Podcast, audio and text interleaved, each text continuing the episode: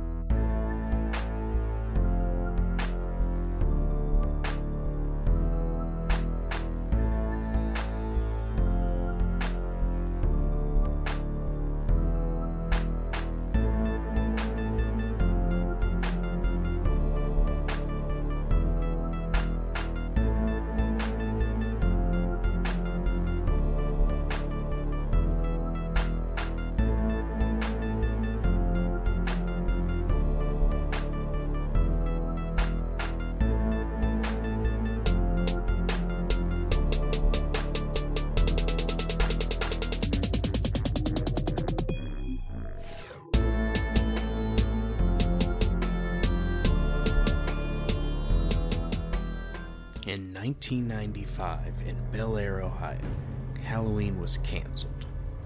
There was no trick or treating, no candy for all the little kids, nothing. All because 17 year old Nathan Brooks killed his parents. The satanic panic was in full swing during this time. And just like most 17 year olds who were into the darker side of life, Nathan would claim that Satan was his best friend Teens thought it was cool, and the parents were terrified. I'm sure most kids didn't actually worship the devil, but they thought it was cool to tell people that they did. In Nathan's younger years, he was an altar boy at his church, and he had dreams of growing up to become a priest. But as you'll soon learn, his life didn't really go in that direction. From sources online, it was a babysitter that first introduced him into Satan worship. From that point on, he completely flipped from the nice and polite altar boy that he was to the devil worshipping, occult obsessed person that he became. People that knew him in school, like friends and teachers, would just tell you that he's a quiet or shy boy, but he's genuinely a nice guy. But only his close friends knew the truth about him and his obsession with the occult. His brother Ryan said that he collected animal bones and other occult items. There were many times that people would suggest to his parents that Nathan should get some counseling, but that wasn't something that they ever took seriously. Unfortunately for them, he wasn't living in a goth like fantasy world. He was dreaming about something much, much darker. In the early morning hours on September 30th, 1995, Nathan's younger brother Ryan was over at his friend's house hanging out. At about 1:30 a.m., he called home to tell his parents that he was just going to stay the night with his friend Eric, but Nathan told him no, that his parents wanted him to come home. After they hung up, Ryan decided that he was going to stay a little while longer. About an hour later, he had his friend Eric drive him home but he had no idea how his small act of teenage rebellion actually saved his life. While Eric was driving Ryan home, there was a loud banging on Eric's front door that woke his mother from sleeping. When Eric's mother got to the door, she found Nathan standing there, looking panicked, wild, and out of breath. He asked if his brother was still there, and she told him no, then closed the door and she went back to bed. Meanwhile, Eric had just dropped Ryan off at his house. The scene that Ryan walked into can only be described as like something out of a horror movie. There was blood everywhere. As Ryan made his way through the house, he discovered his father's decapitated head sitting in a punch bowl in the kitchen. He then immediately went upstairs to his parents' bedroom and found the rest of his father. He had been shot point blank in the head with a hunting rifle and had his head removed with a hacksaw. His headless body was found lying in his bed with arms above where his head used to be. He found his mother lying dead on the floor with a large kitchen knife still stuck into her right side, and she had also been bludgeoned with an axe. It was later determined that Nathan had planned on crucifying his mother, but she was too heavy for him to lift. Throughout the house, there were satanic drawings and writings on the walls, and a note was found that read, Satan will show you peace. Also on the note was a list of names that included their local Catholic priest, and at the top of the list was Ryan's name, and beside his name, Nathan had written decapitate and dismember. It became clear to Ryan why Nathan had tried to call him home instead of staying at his friend's. He had planned to murder his brother too. Mother and father were second and third on the list, with eviscerate and crucify next to his mother's name and decapitate next to his father's name. There were 10 other names on the list, and written next to some were molest, skin, eviscerate, and dismember. There were a few names grouped together, maybe implying that he was going to murder them at the same time. The police were called, and the search for Nathan was on. They found and arrested him at a local cemetery before he was able to kill anyone else on his murder list. When they found him, he confessed almost immediately. He told the police that he had big plans for the night, and that he was going to kill himself after all his work was done, because it would please Satan. The police searched his home, hoping to find any reason that he had committed such a horrible crime. They found his kill list, books on Satanism and the occult, and a biography on Jeffrey Dahmer. They also found a makeshift altar in Nathan's bedroom.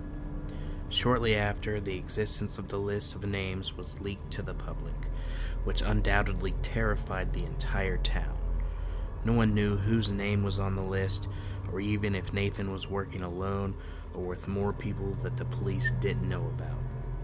Were they really safe, even with Nathan in custody? The police weren't sure if Nathan had worked alone or not, and with Satan worship being such a trendy thing in the 80s and 90s, they decided to cancel Halloween. They were afraid that these devil worshippers would somehow harm someone or multiple people as some part of a big sacrifice. The whole town was afraid and just felt altogether unsafe. Fellow students from his school told police that he was a nice guy that just liked to joke around Another student said he overheard Nathan saying that he wanted to kill his parents, but he just thought it was a big joke. He said it in a joking fashion, and no one ever took him seriously. A lot of people later thought that he made these jokes as kind of a plea for help, that no one ever took serious.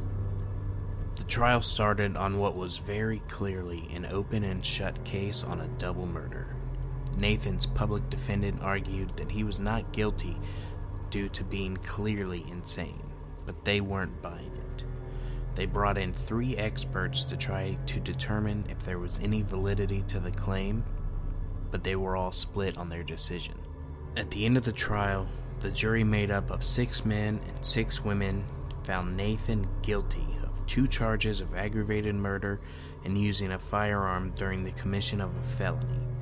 It didn't even take the jury three hours to come back with a guilty verdict and Nathan will not be eligible for parole until he's served at least 43 years of his sentence.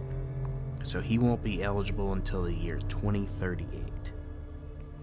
So now he sits in prison alone, and apparently he no longer worships the devil, nor does he believe in the reasoning he used to slaughter his mother and father. He wanted to be famous, but not in the way that he became. He completely destroyed his family and terrified his entire town, and now he's wasting away in prison exactly where he belongs. Our next story takes us all the way up to Sandusky, Ohio. On October 31st, 2010, a 16 year old boy named Devin returned home from a weekend with his dad. He was only in his house for a moment to change his shirt, and off to church he goes. thinking his mom, stepdad, and brother had already headed there. After church was over, he headed back home and found the house quiet. Thinking nothing of it, he went upstairs and played some video games for a few hours. It wasn't until about 1:30 in that afternoon that he finally noticed that the house was still eerily quiet and he left his room to search for the rest of his family. He went downstairs looking for his mother, Susan. He found her and his stepfather still in their bed with their comforter pulled up over their heads. He tried talking to his mother but got no response. He gently shook her leg, which was hanging out from under the blankets, and still got no response. That's when he decided to pull the blanket from her face. But he was greeted with a gruesome surprise the blood soaked pillow under his mother's head. The first thought he had was that his mom was pulling some kind of Halloween prank on him. But the longer he looked at his mother's face, he realized this was not a prank. He ran out of the house, not knowing if he was in any kind of danger himself before looking for his brother. After getting out of the house, he called his aunt and tried to tell her what he had found. She rushed over to the house to try to calm him down and to call the police.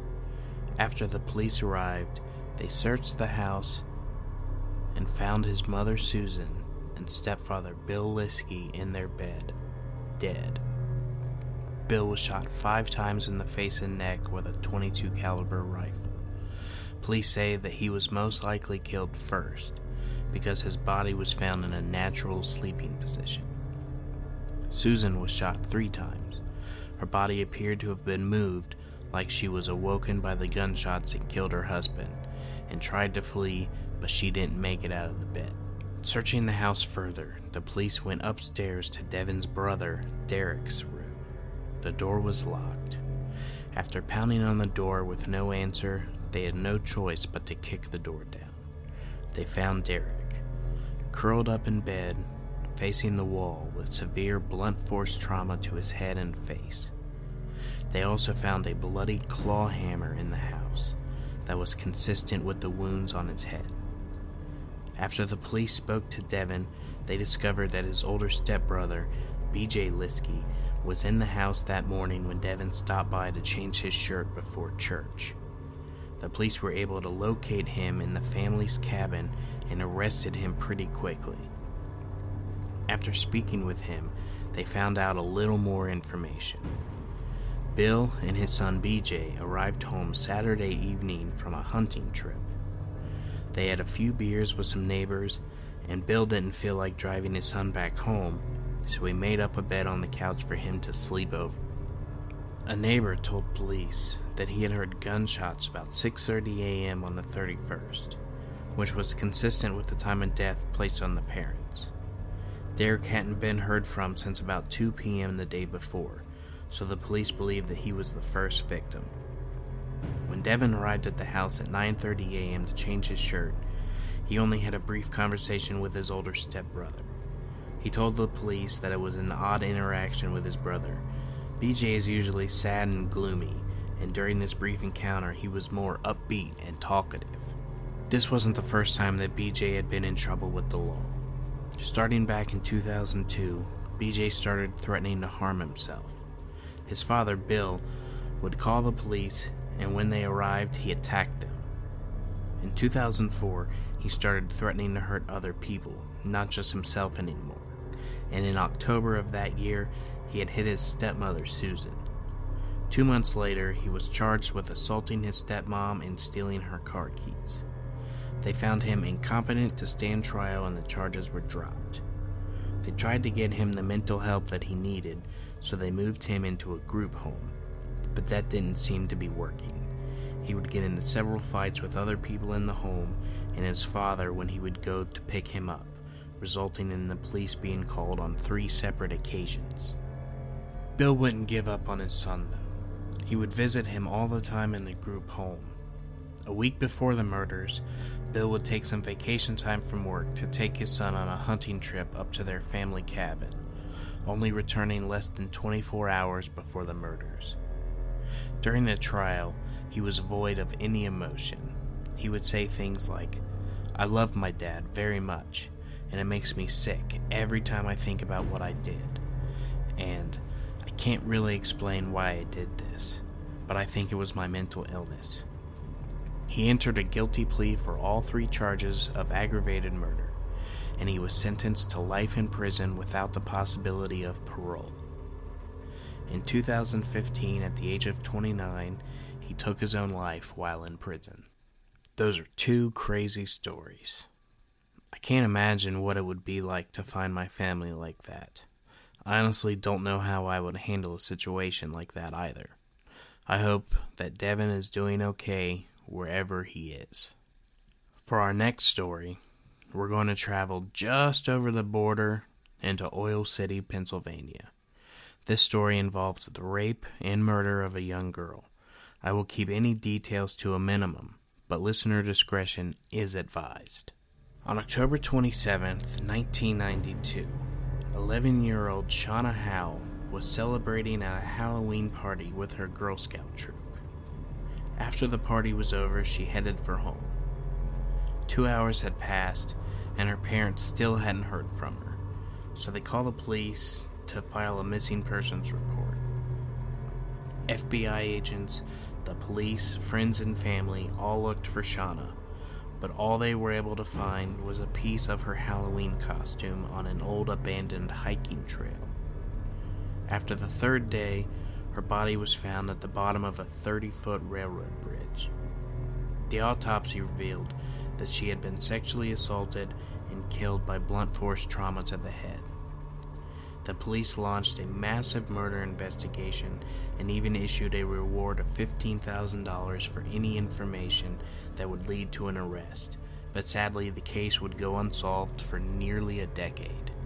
Oil City, Pennsylvania prided itself on being a safe, quiet town, but doors were suddenly being locked because the town didn't know who would be next, and the children all stopped playing outside.